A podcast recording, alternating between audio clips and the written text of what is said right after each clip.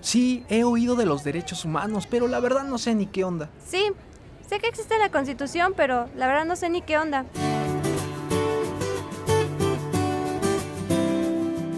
Juzgadoras y juzgadores federales y la Comisión de Derechos Humanos del Estado de México presentan ¿Qué onda con tus derechos? Un puente de comunicación para conocer los derechos humanos. Acompáñanos.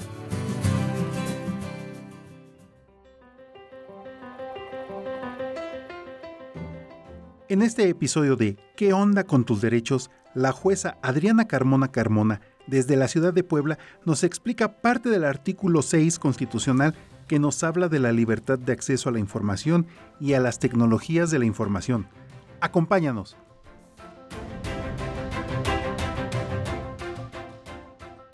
Hola a todos y todas, sean bienvenidos a este su espacio ¿Qué onda con tus derechos?, el proyecto que conjuntamente desarrollamos desde la Comisión de Derechos Humanos del Estado de México y JUFED, Juzgadoras y Juzgadores Federales.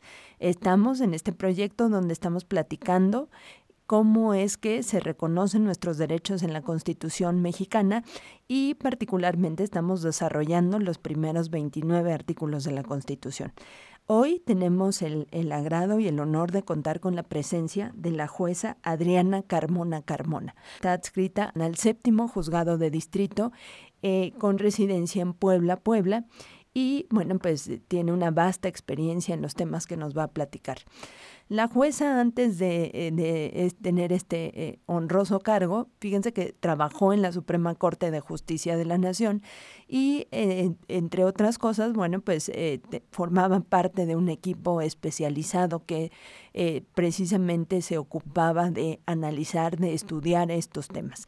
La invitamos y le agradecemos desde luego que haya aceptado la invitación para platicarnos acerca del artículo 6 constitucional.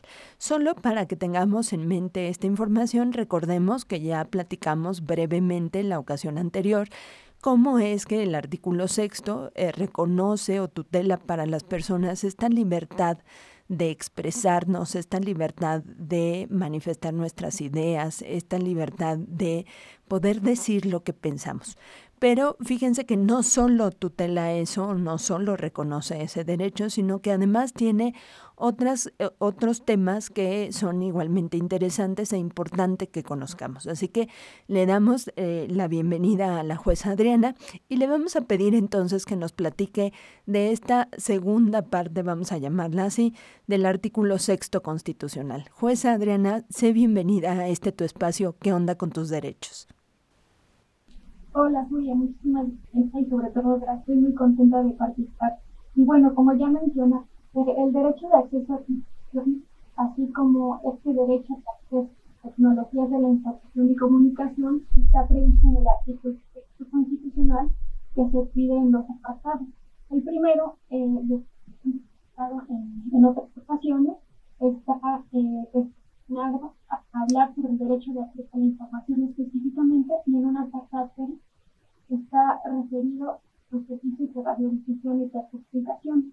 Y bueno, en este punto, el artículo 6 constitucional es expreso en señalar que es el Estado quien debe garantizar este derecho de acceso a las tecnologías de la información y comunicación. Pero bueno, creo que es importante que tengamos claro qué son las tecnologías de la información.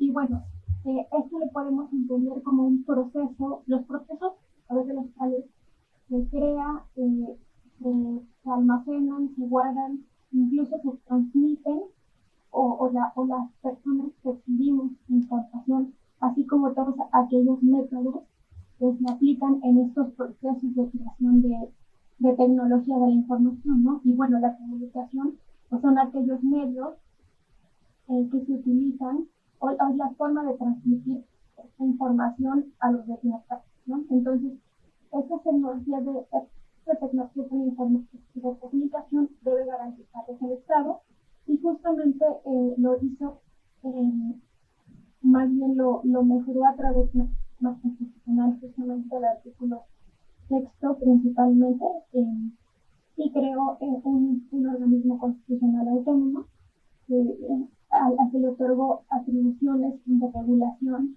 y y efecto de lograr el efectivo ejercicio de su derecho de acceso a la información y de garantizar estas tecnologías de la información. Fíjense que, Adriana, no sé qué te parezca, pero esta es una clara muestra de cómo la Constitución se ha ido adaptando a las realidades actuales, ¿no? Hasta hace 30 años, por ejemplo, era impensable, porque ni siquiera existían o apenas estaban desarrollando, que habláramos de las tecnologías de la información. Y entonces, a raíz de esta reforma que data de 2013, la Constitución lo que hace es reconocer esa realidad social, porque advertimos, y ahora hay generaciones, sobre todo para las juventudes, para la niñez, que no entenderían su vida sin todo este flujo de información que pasa por las redes sociales, por los buscadores en internet, etcétera, ¿no? ¿Cómo es que tenemos acceso a estas enormes posibilidades?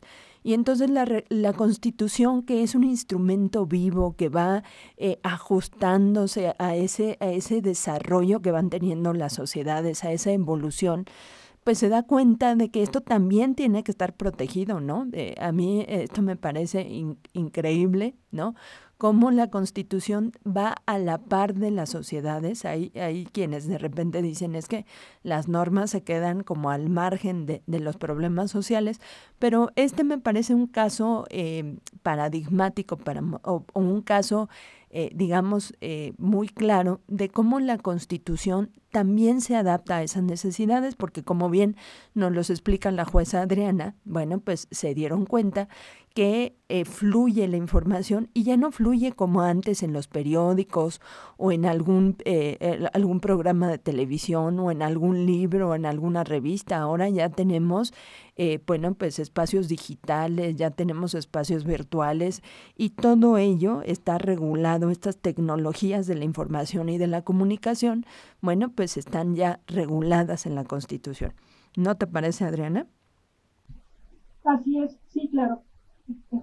Así como le dije, y bueno, la Constitución obviamente se va ajustando a nuestras nuevas realidades, ¿no? A las nuevas generaciones, y justamente a través de esta reforma constitucional, artículo 6 y también al artículo 20, además que establece el Instituto Federal de Telecomunicaciones, la reforma buscó no solamente la regulación de este derecho de acceso tecnologías de la información y comunicación a los servicios de producción y telecomunicaciones, sino que también una de las principales finalidades de esta reforma fue acercar o hacer llegar toda esta comunicación a muchas personas que no tenían acceso a esta información, ¿no? Y es que, o sea, como todos los derechos pues son indivisibles y están conectados, pues el ejercicio de un derecho, sin duda, permitirá el ejercicio de muchos otros, ¿no? Por ejemplo, si el Estado garantiza ese acceso a las tecnologías de información y comunicación, las personas podremos ejercer con mucho más facilidad nuestro derecho de acceso a la información. ¿Y qué quiere decir? Es que a lo mejor yo voy a ejercer de mejor manera mi derecho de información, por ejemplo, mi derecho a la libertad de expresión. Y esto, por supuesto, que fomenta a todo Estado democrático, ¿no? Conocer, acceder, tener conocimiento de las actuaciones de las sociedades y pues obviamente el ejercicio de este derecho y que esté garantizado por el Estado permite, como te decía anteriormente, el ejercicio de otros derechos. Entonces, la finalidad de esta reforma fue hacer llegar esta y estas tecnologías de la información a una mucho mayor cantidad de personas en el país y pues por supuesto regular de todas estas nuevas maneras de comunicación, como ya mencionaba, redes sociales, por ejemplo, ¿no? Que en la actualidad están tan de moda, ¿no? Pues en todas ya prácticamente la mayoría de las generaciones y donde fluye muchísima información, como tú mencionas, información que no solamente puede ser confidencial o reservada, incluso una clasificación de su tipo en términos de ley, que por supuesto debe de regularse, ¿no? Porque pues, obviamente a todos nos interesa cuidar nuestra información confidencial y por supuesto También debemos cuidar y regular el tránsito de información que tiene la clasificación de los observados. Así es. Fíjense qué temas tan interesantes. Entonces, esta información, lo que nos dice la Constitución es que la que esté en posesión de las autoridades tiene que ser pública. Pero además también se prevé o se contempla la posibilidad de tener información privada. Vamos a seguir platicando acerca de estos temas con la jueza Adriana Carmona. Les invitamos a que sigan por acá. El CONAPRED pone a tu disposición medios para defender tu derecho a no ser discriminada. Si has sido víctima de discriminación por personas particulares o servidoras públicas de carácter federal, envíanos un correo a quejas@conapred.org.mx o visita la página www.conapred.org.mx. Estamos por acá platicando con la jueza Adriana Carmona acerca del artículo 6º constitucional en su segunda parte, en este importante derecho que nos reconoce el acceso a las tecnologías de la información y de la comunicación y a los servicios de radiodifusión y telecomunicaciones. Decíamos, como un vehículo indispensable para que sepamos qué está pasando en nuestra sociedad, ¿no? Para que contemos con información fidedigna, confiable, que nos permita no solo tener conocimiento de lo que pasa, sino además participar en la formación de la cosa pública, tener una postura crítica en relación con qué está haciendo el gobierno, qué están haciendo las autoridades, qué están haciendo algunas dependencias, en qué se gastan los recursos, cómo es que llevan a cabo sus labores, etcétera. Y para todo esto nos sirve la información. La información, dicen por ahí, que es poder. ¿No te parece, Adriana? Y entonces fíjense que en relación con esto, la Constitución hace una distinción entre la información pública y la información privada. Le vamos a pedir a la jueza Adriana que nos explique, por favor, de qué se trata una y de qué se trata otra y cómo unas y otras, bueno, para la información pública, cómo es que precisamente rige un principio de máxima publicidad y cómo nuestra información privada está protegida por la Constitución. Así es, Julia. Sí, como bien lo hay esta clasificación, ¿no? que seguramente ya la mayoría conocemos en cuanto a información pública e información privada, que prácticamente está relacionada a la privada con los datos personales. Y bueno, la Constitución, en el artículo 6º, establece cuál es la información pública y señala específicamente que es toda aquella información que está en posesión de cualquier autoridad, de cualquier nivel, ya sea federal o local, ya sea a los poderes ejecutivo, legislativo, judicial, y con toda aquella información que está a cargo incluso de personas físicas que ejercen recursos públicos. Y bueno, toda esta información que producen las autoridades en ejercicio de sus funciones es pública y, como bien tú lo mencionabas, en la interpretación de este derecho de acceso a la información siempre debe prevalecer el principio de máxima publicidad. Y bueno, ¿qué quiere decir este principio? Que esta información que producen las autoridades debe estar disponible por parte de ellas a través de una plataforma nacional de transparencia que se crea justamente con motivo de esta reforma constitucional en materia de transparencia. Y es en esta plataforma en donde los sujetos establecen toda aquella información que documenta. Entonces, toda esta información es pública y deberá, y respecto de esta información, pues prevalece el principio de máxima publicidad. Lo contrario sucede con la información confidencial. La información confidencial es aquella respecto de, a través de la cual se puede identificar a alguna persona. Es aquella que contiene datos personales, por ejemplo, no sé, mi dirección, y datos relativos a mi persona. Incluso dentro de la información confidencial podemos encontrar datos sensibles, o sea, datos personales sensibles, y estos son aquellos relacionados, por ejemplo, con el estado de salud de las personas, con la religión, y con identidad de cuestiones personales, ¿no? Esa información es sensible y para publicar información confidencial siempre deberá necesaria la autorización del titular de la información. Y bueno, es la Ley General de Protección de Datos Personales en Posesión de Sujetos Obligados, es la que establece cómo deberá garantizarse el derecho de protección de datos personales, y también, por su parte, es la Ley General de Protección de Datos Personales en Posesión de Sujetos Obligados, cuando la información confidencial la tengan otras personas físicas, digamos. No, y bueno, esa es la clasificación principal de la información en cuanto a información pública, que es aquella que tienen todas las autoridades y que documentan y que emiten a través del ejercicio de sus funciones. Y por otro lado tenemos la información confidencial, que es la relativa a las personas y que es para efectos de su publicidad se requerirá la autorización del titular para su difusión.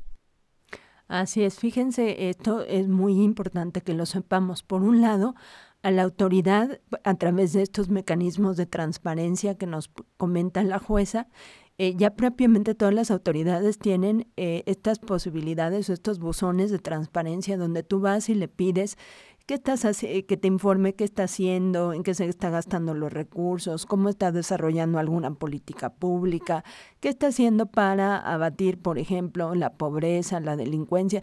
Todas esas cuestiones se las podemos preguntar a la autoridad, y la autoridad tiene la obligación de darnos esa información, porque es información vinculada o relacionada con ese poder público y con esa responsabilidad pública que tiene.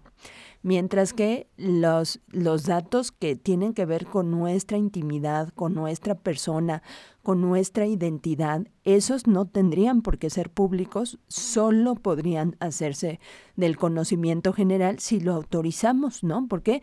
Porque tenemos derecho a preservar ese espacio de nuestra intimidad y ese espacio de nuestra personalidad. Si lo queremos compartir, lo podemos compartir, pero si no, no se nos puede obligar. Incluso, fíjate, Adriana, que acá es muy común, y eso la gente lo podrá notar, que los propios bancos, algunas cuestiones, cuando te piden datos personales, te tienen que dar un aviso de cómo van a usar tus datos personales.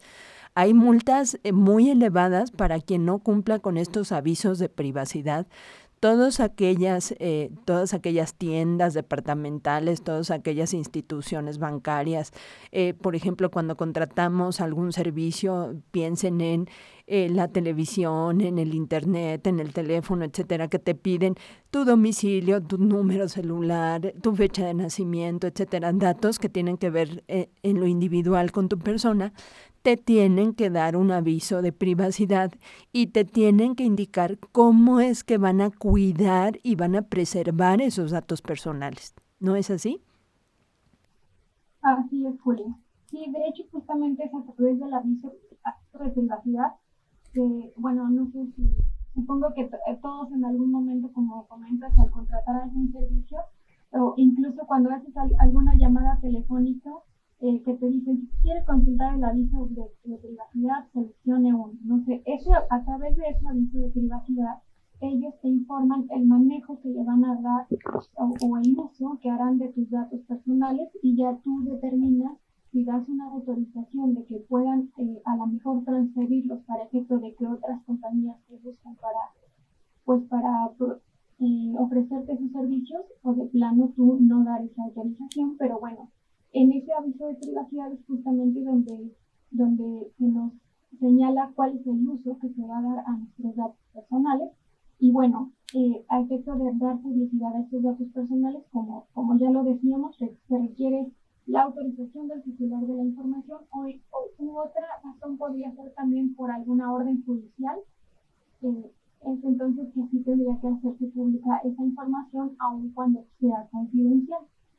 Pero bueno, como bien mencionas, Julia, es muy importante, sobre todo en la actualidad, que el flujo de información que que se transmite a través del internet, de las redes, es tan grande y de pronto seguramente lleva tantos datos personales que, por supuesto, el Estado y el legislador a través de esta reforma ha buscado regular y cuidar, ¿no? Sobre todo proteger esta información. Así es. Y fíjense que para eso, ya nos platicaba un poco la jueza, hay un organismo autónomo que se encarga precisamente de llevar a cabo esta función vinculada con cómo cuidar los datos tanto públicos como privados, de sancionar a quien deba de sancionar si está incumpliendo. ¿Nos puedes platicar un poco acerca de este organismo autónomo?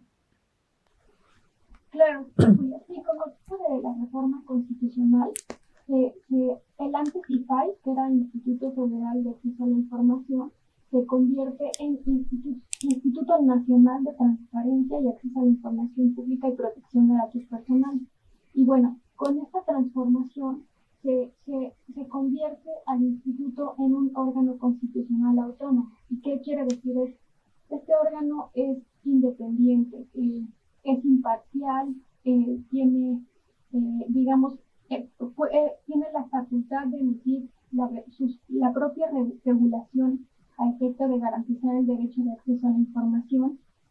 Este instituto tiene distintas facultades, además de emitir estos lineamientos que les comento, también tiene la atribución de resolver los recursos, el recurso de revisión y de inconformidad, que son los recursos que se promueven cuando el usuario o el solicitante de una información no está conforme, digamos, con la respuesta a la solicitud de una información, ¿no? Entonces, este Instituto Nacional de Transparencia es este órgano constitucional autónomo independiente que a través de él es de permitir y lograr la garantía del derecho de acceso a la información y la protección de datos personales. Y bueno, es colegiado, se integra a través de varios comisionados, es especializado, eso es una característica muy importante porque esta especialización permite obviamente que su trabajo sea mucho más completo en materia de protección de datos personales y de acceso a la información. Y bueno, tiene él su propia capacidad de determinar su organización interna y, como les mencionaba, es el instituto responsable de garantizar el cumplimiento del derecho de acceso a la información pública y la protección de datos personales. Y bueno, a este organismo lo rige la Ley General de Transparencia y Acceso a la Información y la Ley General de Protección de Datos Personales en Posesión de Sujetos Obligados. Y bueno, hay distintos principios que rigen a este organismo, entre ellos está el de certeza, el de independencia, el de profesionalismo, por supuesto el de transparencia y, como ya decíamos antes, el de máxima publicidad. Y bueno, él tiene, como ya les mencionaba, competencia para resolver los asuntos relacionados con el acceso a la información y la protección de datos personales, y también él incluso hay un Instituto Nacional de Transparencia, pero también en cada entidad federativa hay un Instituto Local de Transparencia, y de aquellos asuntos que sean importantes y trascendentes y que así lo considere el Instituto Nacional, podrá incluso atraerlos para él emitir la resolución que proceda. Entonces, este instituto pues es, digamos, un parteaguas en el ejercicio del derecho y sobre todo en la protección del derecho de acceso a la información y de los datos personales.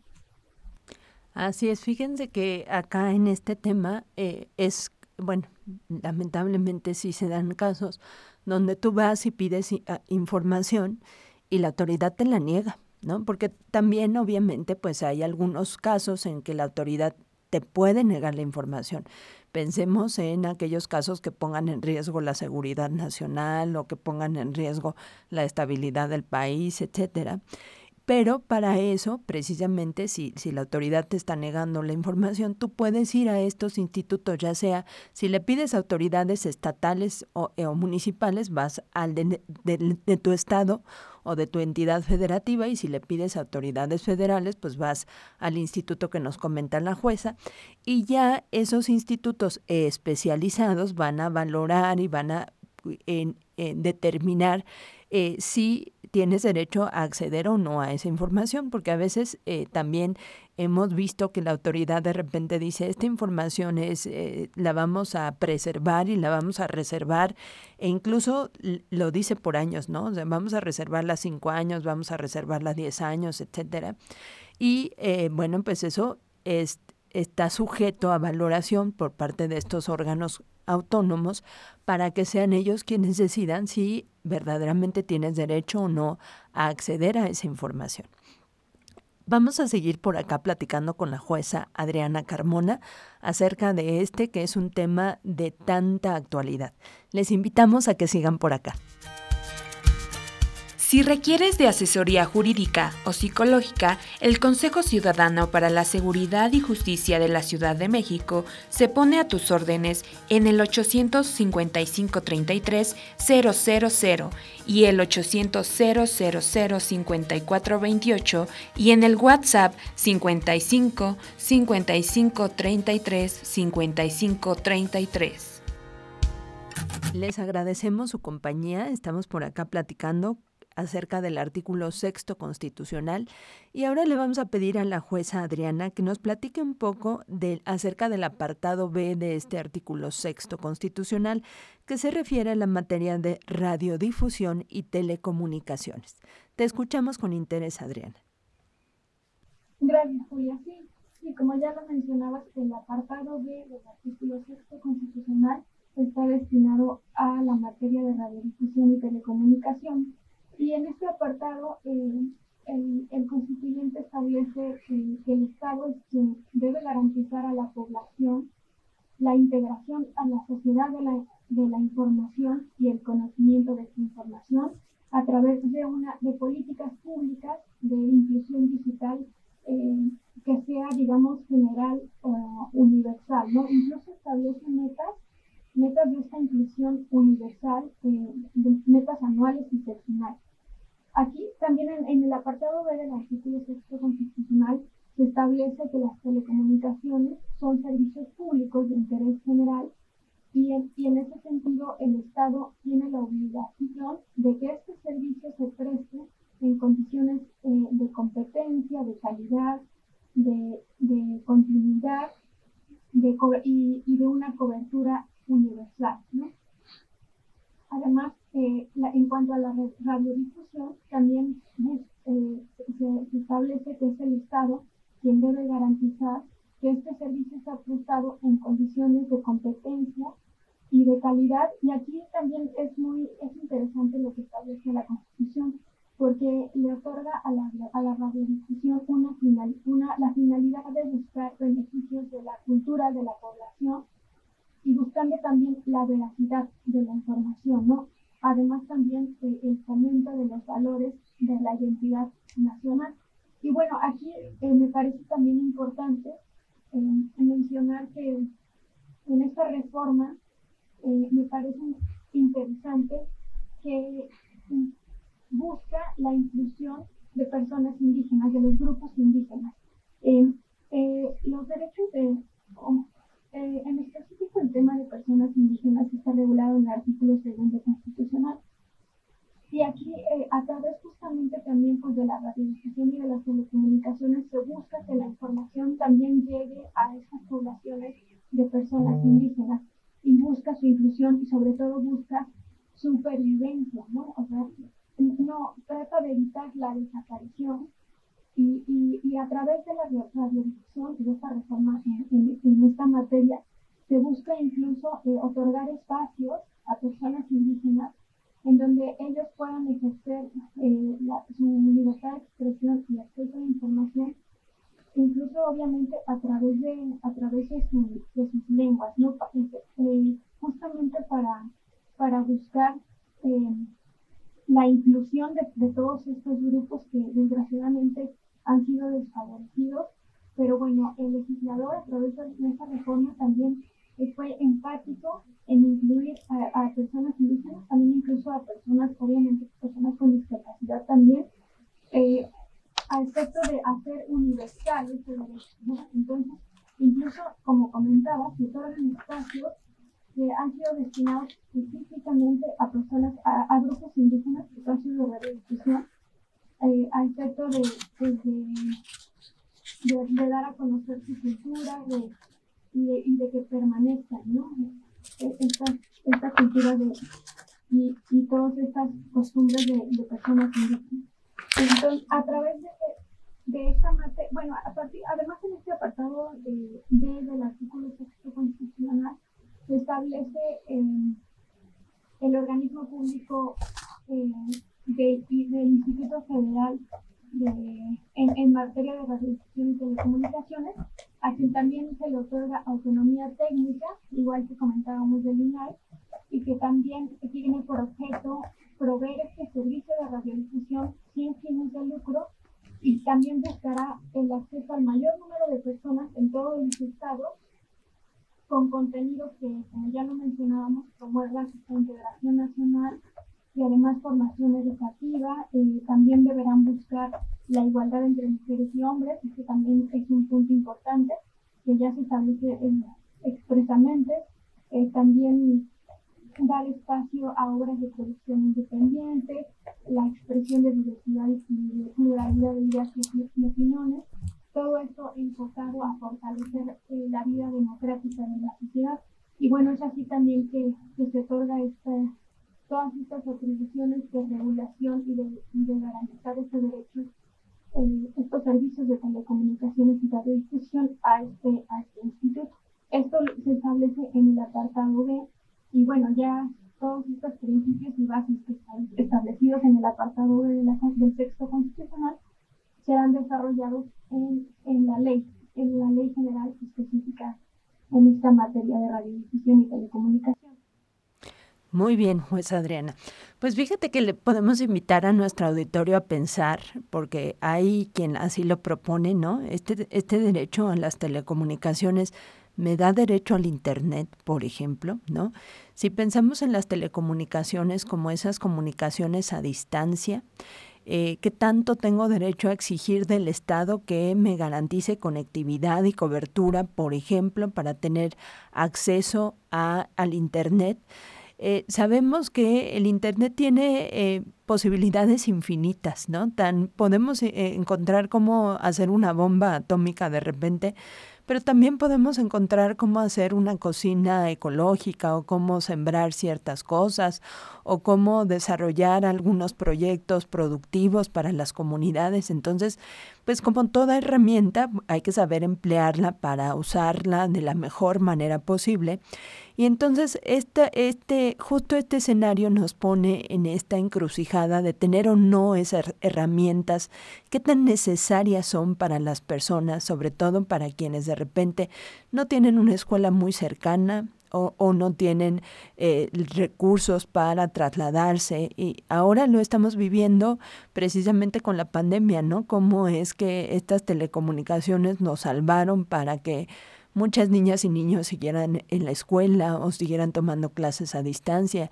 Y eso se dio, entre otras cosas, gracias a estas telecomunicaciones.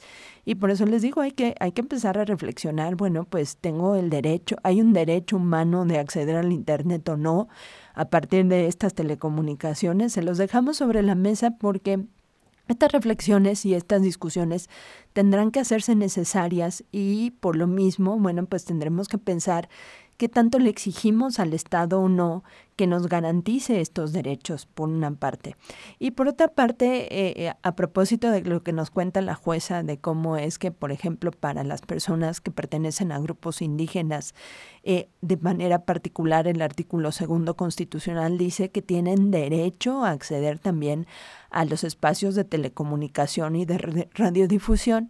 Les invito a pensar, por ejemplo, en las radios comunitarias. Hay comunidades todavía alejadas en este país que de repente todavía no tienen acceso a todos los servicios, a luz eléctrica, agua potable, etcétera, y que en muchas ocasiones les sirven estas radios comunitarias como ese vehículo de comunicación, no solo para preservar sus tradiciones, sus costumbres, sus lenguas, sino también, alguna ocasión leía por ahí, que iba a desbordarse el río y le avisaban a la gente a través de la radio comunitaria, ¿no? Entonces, vean, debemos tener conciencia de todos los impactos, todos los espacios donde pueden impactar estos derechos, porque finalmente son derechos que ya están reconocidos en la Constitución y que como tales, bueno, pues habría que pensar si tenemos los mecanismos para exigirle al Estado que no los cumpla. Entonces, bueno, pues lamentablemente se nos acaba el tiempo. Le agradecemos a la jueza Adriana Carmona su presencia, su disposición, que nos comparta su experiencia en relación con estos temas. Y te pediríamos, Adriana, si es que lo quieres hacer así, que nos des un breve mensaje de cierre, por favor. Sí, pues sí, así como lo comentaba Julia, creo que es muy importante que pongamos sobre la mesa estos temas, la necesidad y la posibilidad de exigir al Estado pues el respeto de estos derechos, que no solo son un derecho en sí, sino son el instrumento para el ejercicio de otros derechos. Entonces, si es tan importante y trascendente el ejercicio del derecho de acceso a la información y en los servicios de telecomunicaciones y radiodifusión, pues eso, ¿por qué no exigir, digamos, que se garantice la prestación de esos servicios, que se garanticen de calidad, ¿no?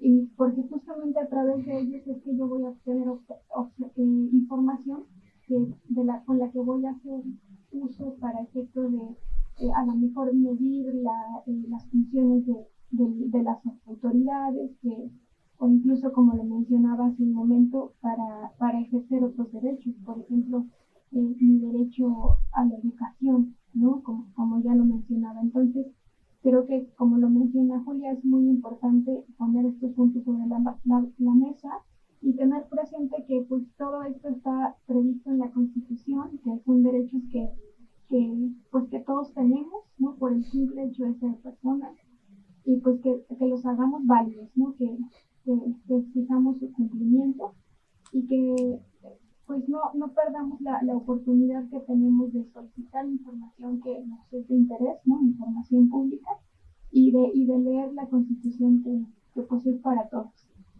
Así es. Fíjate, Adriana, que nosotros tenemos una frase con la que siempre nos despedimos y que nos sirve precisamente para evidenciar la importancia de este derecho. Siempre decimos que una sociedad informada, una sociedad empoderada, es la que conoce sus derechos. Entonces, por eso invitamos a las personas a que se sumen a esta cruzada por hacer nuestros estos derechos, para apropiarnos de estos derechos, para hacerlos una realidad. Te agradecemos de verdad que nos hayas acompañado. Soy Julia García. Esto fue ¿Qué onda con tus derechos? Les esperamos para la próxima. Gracias. Diccionario jurídico. Expropiación. Es una operación del poder público que consiste en desposeer legalmente de una cosa a su propietario por motivos de utilidad pública, otorgándole una indemnización. Esto fue ¿Qué onda con tus derechos?